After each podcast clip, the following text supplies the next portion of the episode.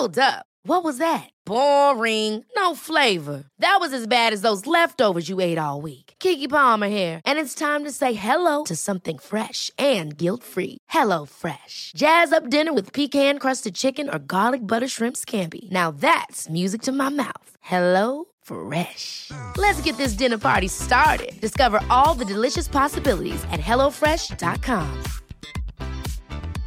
This is Paige, the co-host of Giggly Squad, and I want to tell you about a company that I've been loving, Olive and June. Olive and June gives you everything that you need for a salon quality manicure in one box. And if you break it down, it really comes out to $2 a manicure, which is absolutely insane. It's also so easy to get salon worthy nails at home with Olive and June. The difference between how your nails used to look when you did them yourself and now with the Mani system is a complete game changer. The best thing about Olive and June too is it's a quick dry. Dries in about one minute, lasts for five days, and full coverage in up to one to two coats. Visit oliveandjune.com slash perfectmani20 for 20% off your first system. That's oliveandjune.com slash perfectmani20 for 20% off your first system.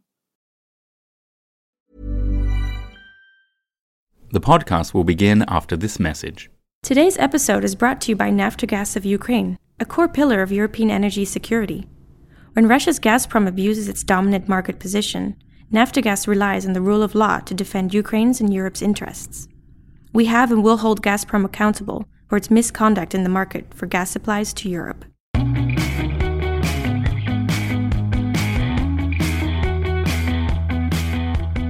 Hey everyone, welcome back to EU Confidential. I'm your host, Ryan Heath, the political editor at Politico Europe, and you're listening to the number one EU politics podcast. The British Parliament is simply too strange and too divided to be worth predictions anymore. But remember this if there's no extension and no deal, the Parliament has now effectively ordered Theresa May to stop Brexit via their Wednesday vote by 312 to 308 votes to block a no deal Brexit in all circumstances.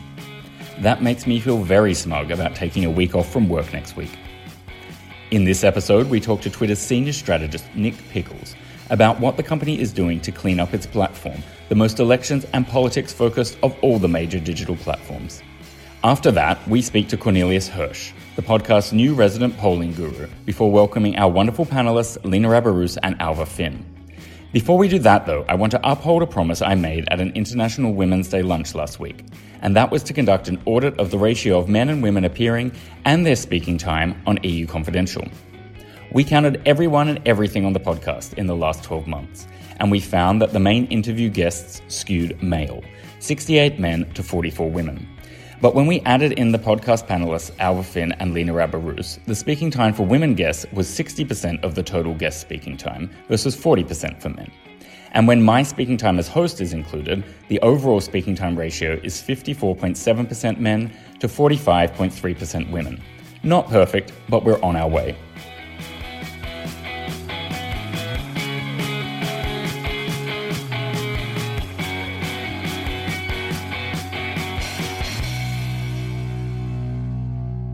Joining me now on the podcast is Nick Pickles. He is the senior strategist globally for Twitter, and you're in Brussels for Disinformation Week.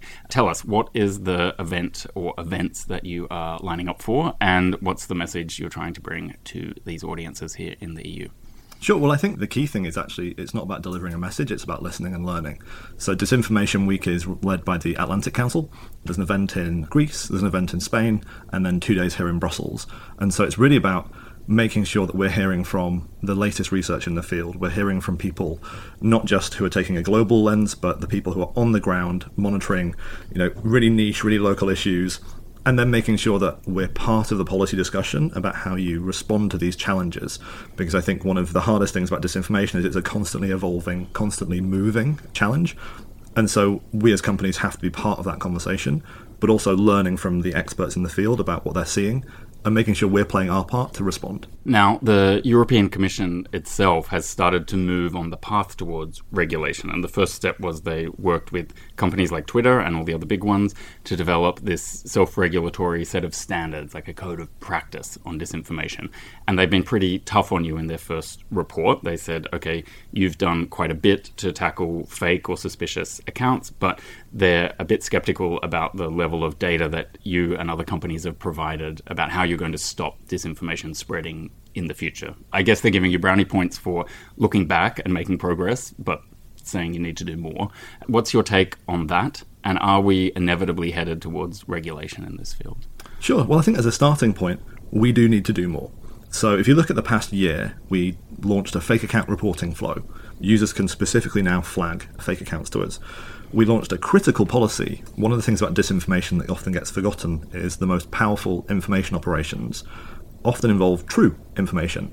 So we introduced a policy about you can't share hacked materials on Twitter. That's something that often isn't talked about a huge amount, but I think the role that hacked information plays in information operations is critical. So we and that's sort of WikiLeaks style material, think, or if it's if someone else has sort of ripped off the hard drive and then given it to someone, does that count as hacked as well? Yeah, and I think this is the there's a great book, The Guns of August, that talks about how you shouldn't prepare for the next war looking at what happened in the previous one.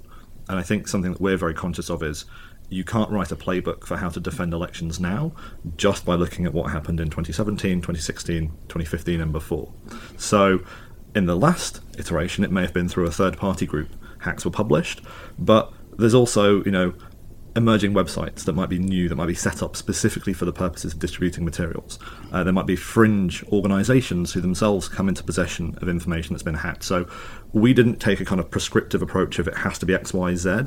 We took a very broad approach, which is if there is information that's being hacked, that's the critical test. The distribution isn't something we're going to focus on because we don't know how it might happen next time. Mm. So we've got to craft policies that are flexible and can change with the threat rather than trying to write a policy for what happened two years ago, which might not work now. So sorting out fake accounts is a priority for the company. We've said that manipulation of the public conversation goes against our fundamental purpose of serving the public conversation, making sure users can flag things, stopping hacked material being shared. But also, on the data access point, something I think is really interesting is we took the decision last year to publish everything. So we published an archive of information mm-hmm. operations that we believe to be tied to the Russians, the Internet Research Agency, the Iranian state, mm-hmm. and the Venezuelan state, and more recently the Bangladesh state. Every tweet, every image, every video, there's hundreds of gigabytes of data there. That's enabling research on a scale that was never possible because that data was within companies. Mm-hmm. So I think the challenge is sometimes the most useful data isn't the thing that is measured across industry. So we think we can do more. We're going to do more. Uh, we launched our advertising transparency for the mm-hmm. EU elections a few days after the report. And that's the sort of archive system where you can see yeah. who has paid for promoted tweets and so on. Exactly that. It's about informing the public about you know the spending that's happening. We launched that two or three days before the report came out, so the timing was was almost lined up there. But then looking at what are the other things we can do. So that's where we published more information before Christmas, the second round of transparency on information operations but also keeping our policies up to date. We learn from every election. We don't look at one election in isolation. We look at what happened in Mexico and Brazil. We took that into the midterms. You look at what happens in the midterms. We take that knowledge into India and the EU. When we look at ahead at Canada later in the year, or the UK, whenever the UK may have an mm. election, we'll take what we learn into those elections. It's not a a static process, it's a constantly evolving one. And one of the things that I've struggled with with this EU election because it's effectively 27 simultaneous national elections and it happens in so many languages. Just trying to keep on top of things is a nightmare at any level with this election. So I imagine somehow trying to spot all of this happening in so many languages requires some huge resource investment or some excellent set of software that can look at things in all languages. How do you sort of cope with that investment challenge? Well, I think that the first thing is to be honest and say we're not going to solve this challenge ourselves you know, partnership is essential. So whether it's the partnership with member states and law enforcement at a national level, it's partnerships with institutions here in Brussels from the Commission, but partnerships with civil society. It's making sure you've got those partnerships across the board and then making sure the teams internally have the tools and resources and that's where I think it's this idea that conversations around elections are incredibly important, but conversations across the board are the company's singular priority. So if you're trying to manipulate a conversation, period, we want to step in and intervene. Elections are a subset of that overall conversation, but if someone's intimidating a politician or a journalist to silence them, whether that happens inside or outside an election period, we want to take action. And so for us, it's about making sure that we're on heightened alert mm-hmm. during elections but it's about making sure that resource actually continues and those partnerships are permanent. Elections aren't something you turn up for three weeks beforehand and you leave the day after voting day. You've got to be on it all the time. And then, I mean, maybe this sort of answers the next question, but I tend to feel like tech companies in general need to do more in this space, but that governments aren't really giving them fair road rules in lots of respects. Like if I just take the example of online advertising and the transparency around it, like you've obviously done your own initiative, but I think only five out of the 27 EU countries actually have laws or rules about this. And so a part of me feels like the governments are abdicating their responsibility at some level as well. Do you feel like you get enough from them, or are you operating in a bit of a vacuum here? No, I think this is something that, that is increasingly recognised we need a whole of society response to the mm. challenges around disinformation. So whether that's media literacy and critical thinking in school educations, as you say, it's making sure that the offline laws match the online laws, and then making sure tech companies are playing their part and making sure that our platforms aren't being used to manipulate the conversation. Because the exciting thing is, we're about to go into the the most digital European election ever, the most digital Indian election, hundreds of millions of people are going to engage with politics through social media. That's a massive opportunity to increase democratic participation. So we've got a job to play. But I think it's absolutely right if you if you want to defend against the threat, you need a societal resilience mm. as well as a technological response. Now, shifting to some of the other issues Twitter's trying to address. I've been a Twitter user, I think, for 10 years. Very happy with my little blue badge and quite addicted to it all and one thing I have noticed is that it's less of that sort of community feel of when it was a smaller thing. So as it became like bigger and more powerful as a tool, I would say it probably coarsened as well as a platform. And I think you've been looking into those issues. So I guess I wanted to know what's the latest there of how you're trying to keep it a clean, sort of healthy place, and organizations like Amnesty say like it got so bad that Twitter's become a toxic place now for women online. So, what's your response to those sort of claims? Yeah, and you know, I've been at the company five years now, and when I first joined, we'd only just launched in app reporting. You know, we didn't have policies covering a whole range of activity. The intimidation of people on Twitter is something that goes to the heart of our purpose. You know, our purpose is to serve the public conversation. That public conversation is something that we are singularly focused on the health of that conversation. But I think, you know, looking at Amnesty's report, for example, they were absolutely right to say we didn't inform users enough about what happened when they reported things. So last year we started telling users specifically this is the tweet that we have taken action on, this is the account we've taken action on, here's the rule it broke. And we do that in app. We used to do that in an email. People often miss the emails. Mm-hmm. So being transparent with users. Last year, for the first time, we published a breakdown of the policies we receive reports for and how many reports we receive from users and what action we take again, brand new. Amnesty had called for it, many others had called for it. That transparency informs the policy discussion and it gives users confidence that we're taking the right steps. Are we at the end of that journey? Definitely not. There's things that over five years, I'm very conscious that if we change a rule, bad actors change their behaviour to try and get around that rule. So you're constantly looking at what can we do more of. Last year we did a strange thing for a tech company. We asked the public to give us feedback on a policy before it was launched mm-hmm. um, around dehumanization. And the feedback was actually the way you've constructed this policy we think is too broad. Narrow it down. We're worried about restricting speech which people might find distasteful, might find offensive, but is still intrinsic speech as part of society. And that's always going to be our challenge. We find that in some cases, the best response is to remove the content. In other cases, the best response is to put it behind a warning message. In other cases, it's about ranking it lower because the behavior behind that account suggests that account might be not behaving with the same integrity as other users. And is it most often real people who are creating the offensive content, or do you look into it and then find, oh, hang on, this is a bot of some kind? And the reason I ask that is one of these kind of like ongoing permanent debates in the digital world is should people be forced to use their real identities online and i used to be of the view oh well no they shouldn't because what about the dissidents what about the people who can't be their real selves in real life, and so that's why they have these other identities online.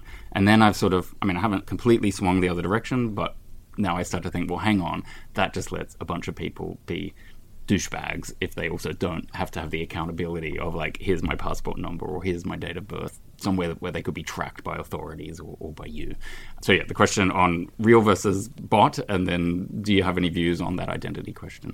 Yeah, I think probably the biggest change that's happened in the past two or three years is the this perception that essentially there was a choice: you're a bot account or you're a human account. And I think that distinction is is increasingly kind of blurred.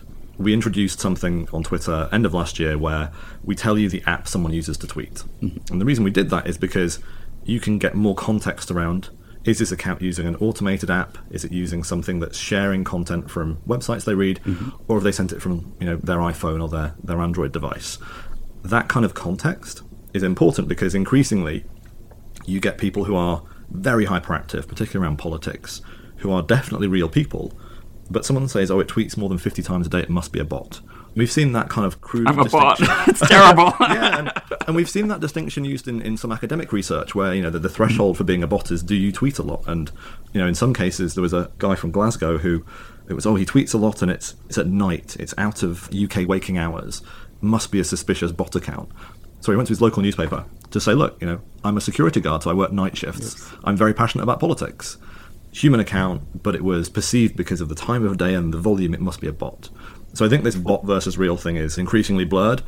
We're taking action on 223 million accounts every year to challenge them based on their suspicious behavior. 75% of those accounts get caught and get suspended and removed. So when people try and run automated accounts, we're going to suspend those accounts and catch them when they break our rules. But if you use an app that allows you to sign a petition and then auto tweet out, I've just signed this petition, well, that's not a bot behavior, that's people being civically active. So we've got to be careful to not totally crush that space. But you're right, the longer term questions around identity. Twitter obviously has the blue badge, as you mentioned, mm-hmm. although strange enough, it's a white tick in a blue background. It's not a blue tick, which is the sort of geekery you get to when you've worked at a company for a long time. but that idea that there are ways of giving you trust and context around an account beyond us asking for you know a digital ID card and verifying it with a government. So. Mm. You know, we're already in that space oh, of thinking. There's a thought. What if you had a mid-level verification system where for the public figures or whatever, you have the white slash blue badge. But then you could have a voluntary system, like people who wanted to have their identity connected to their accounts, the green badge or whatever you might want to call it. Is that the sort of idea you'd ever consider? Well, we piloted something in the US elections last year which gave election candidates, rather than having just the blue badge, they had the blue badge and an election label, mm-hmm. which described the race they were running in and the district they were in. And that kind of extra context is something that we're, we're absolutely looking at. There's a great piece of research about journalism in Mexico last year where the threat to journalists is so great in Mexico right now. If a journalist uses their own name, people instinctively distrust it because the view is if they're saying something important and saying it with their real name, they're at risk. So the most trusted sources there are pseudonymous. So we want to protect those users. It's something that you know, human rights groups tell us about regularly, particularly outside of, of the developed world, is that ability to speak without using your own name is critical. Well, maybe one last question on context, because we could talk all day. That's the nature of digital these days. The EU obviously is trying to promote itself as the leading regulator of technology in the world, and there's a bunch of unfinished files as we move into this changeover at the Parliament, at the European Commission. Is there anything that you know you think the EU must pick up and run with in its next mandate, or anything where you think, okay, like this is unfinished business and we've got to stick with it? Well, I think if you, if you look at regulation globally, it's balancing some in cases, some cases contradictory tensions. So the idea of privacy post GDPR, critical part of digital rights and human rights, is protecting users' data and the right to privacy. At the same time, the desire to do more proactive work by companies well, how do we balance those two things? How do you protect user privacy while enabling companies to proactively look for things that may be harmful? So, I think making sure regulations tie up is really important. And then, secondly, and we have to remind people that Twitter actually isn't the same size as some of our peer companies you know, we have 4,000 staff globally, is making sure regulation works for industry, not just for the, the three or four companies you see in the headlines. So mm. this is an issue globally. It's our job as industry to actually engage in this debate more. Uh, actually, the, the global point is a really important one, I think, because I think what we had seen in the earlier generations of the development of this digital world is a lot of innovation and growth out of Silicon Valley, and then other people sort of playing catch up or feeling like it was an us versus them situation. But you're a really good example of more and more Europeans taking on prominent roles in companies that were headquartered or started in the US. Do you think it is becoming a global conversation now, like less us versus them and more involving everybody in it? Yeah, absolutely. No tech company, the kind of with the reach that Twitter has, is sat looking out at the world and saying we don't need to worry about what's happening outside the US. Longer term, I think the trend is more about how do we defend those global values that brought the free open internet to life and enabled it to thrive and not just about you know three or four tech companies, but whether that's email, web browsing, commerce, all of those things together. If we start fragmenting, if we start going down, you know, kind of some of the routes that are coming internationally about more state control, that has a knock-on effect for human rights in other countries. It has a knock-on effect for commerce at home. So knitting this all together is incredibly important because I think increasingly problems have tech components, but often societal problems can't be solved by technology alone. You were listening to Nick Pickles from Twitter. Before we talk to the podcast panel, we're going to hear from Cornelius Hirsch, our resident polling expert.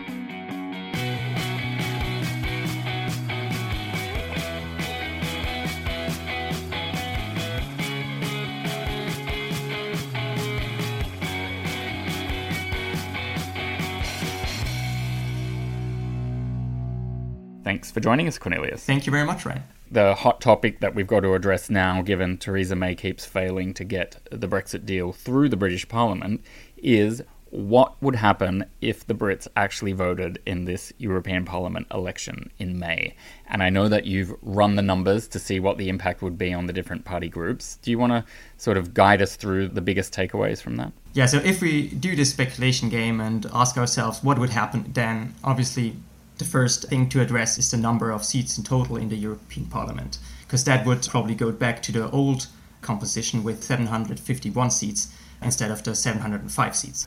So France would lose its five extra seats, and Poland would lose its extra seats as well, I guess. Exactly, yeah. And that would completely benefit the Social Democrats, because they would obviously get back the Labour Party, and in our simulation at the moment, would give them another 20 seats.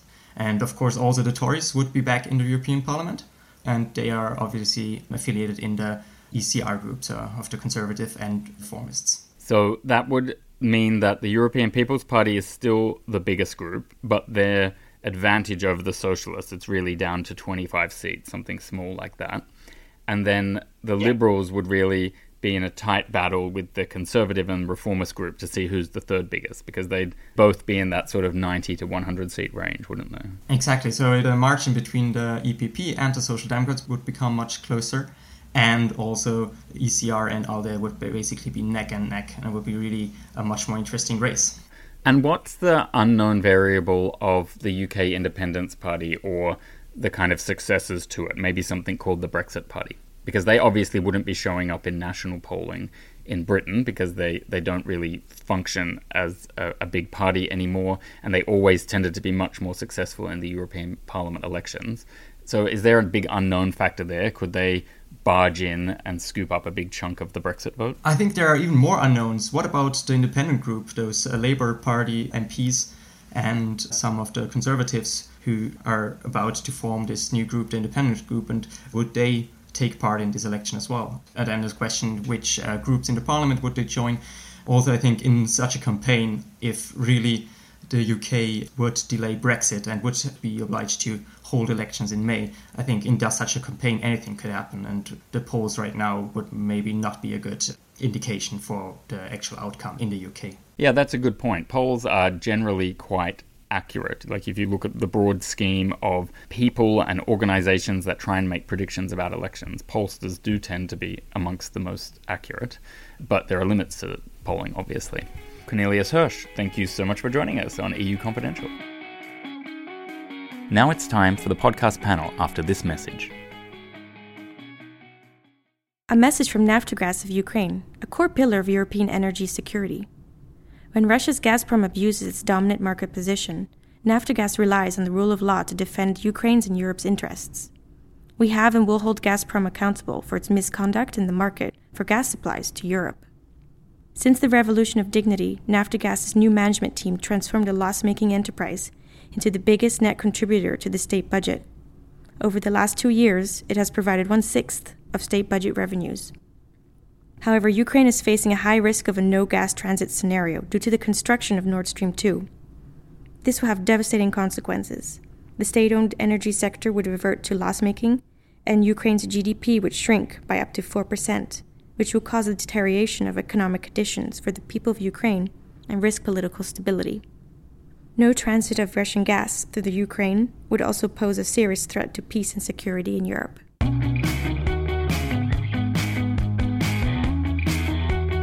And now it's time for the podcast panel. Alva Finn, welcome back.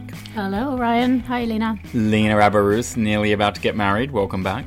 Hi, Ryan. Hi, Alva. Uh, look at the look on your face. What a nice surprise to throw that one in there. We got lots of topics to talk about.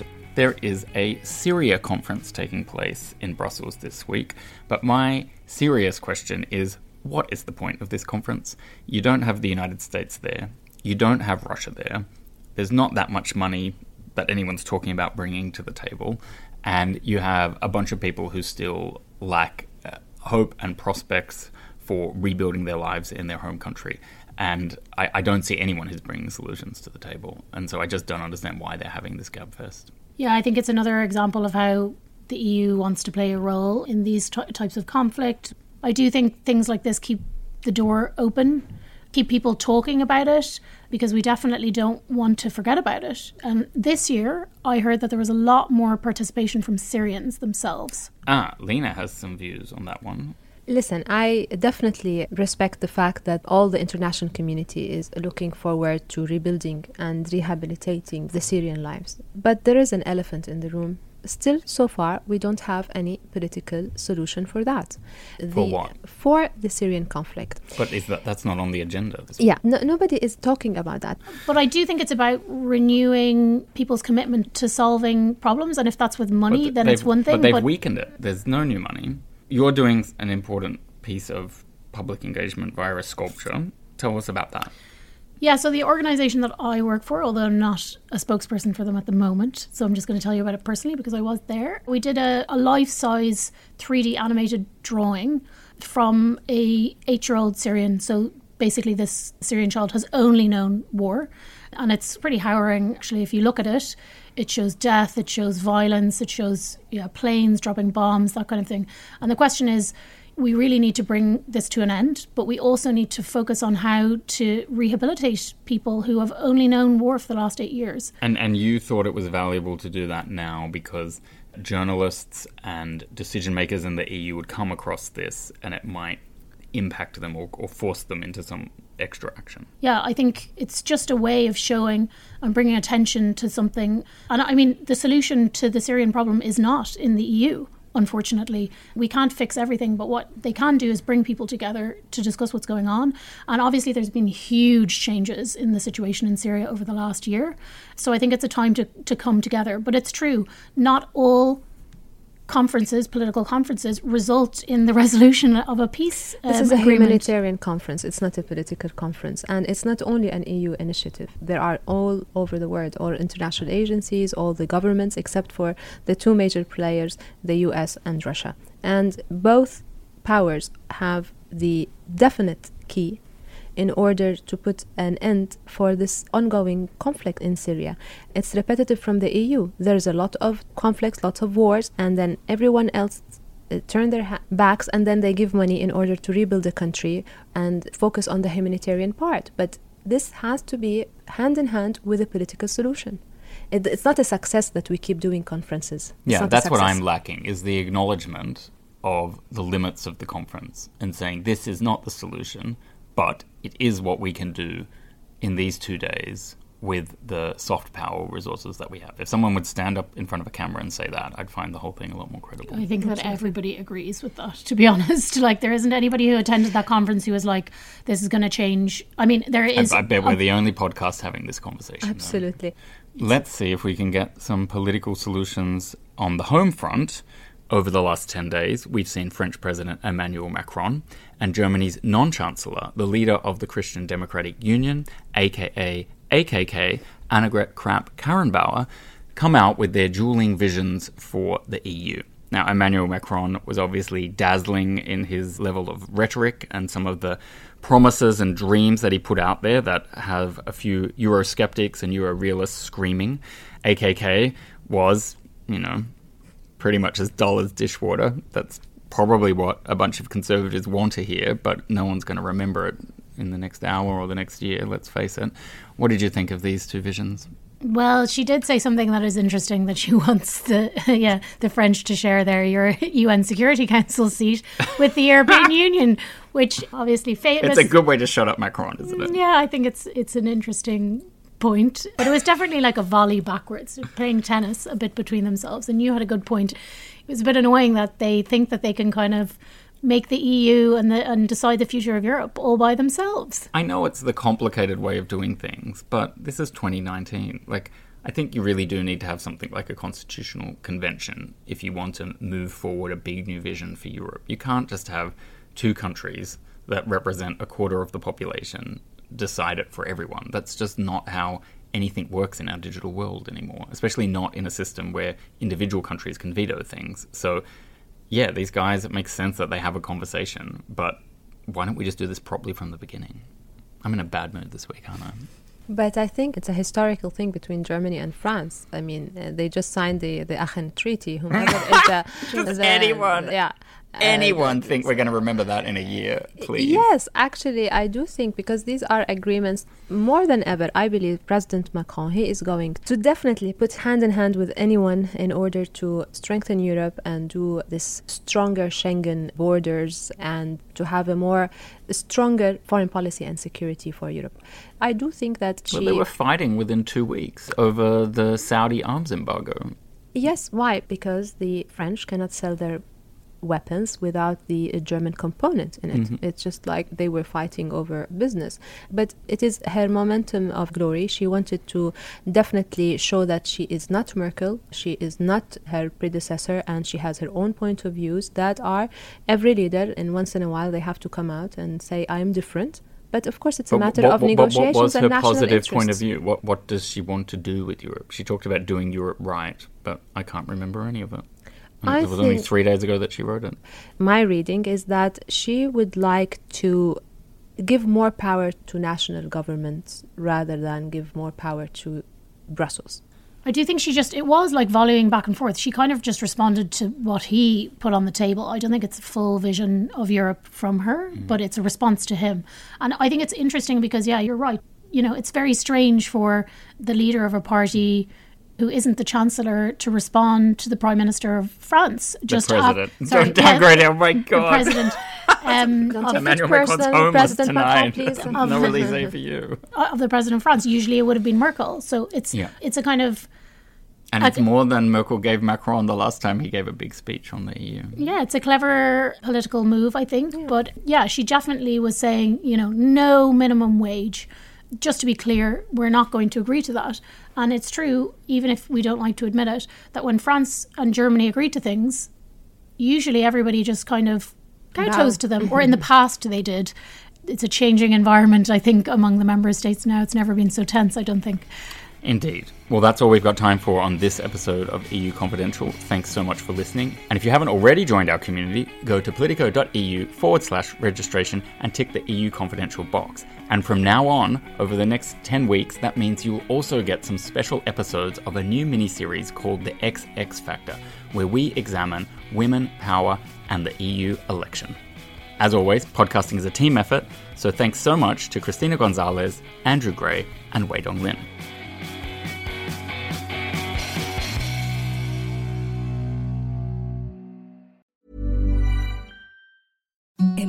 The softest sheets you've ever felt. Now imagine them getting even softer over time. That's what you'll feel with Boll and Branch's organic cotton sheets. In a recent customer survey, 96% replied that Boll and Branch sheets get softer with every wash. Start getting your best night's sleep in these sheets that get softer and softer for years to come. Try their sheets with a 30-night guarantee. Plus, get 15% off your first order at bollandbranch.com. Code BUTTERY. Exclusions apply. See site for details.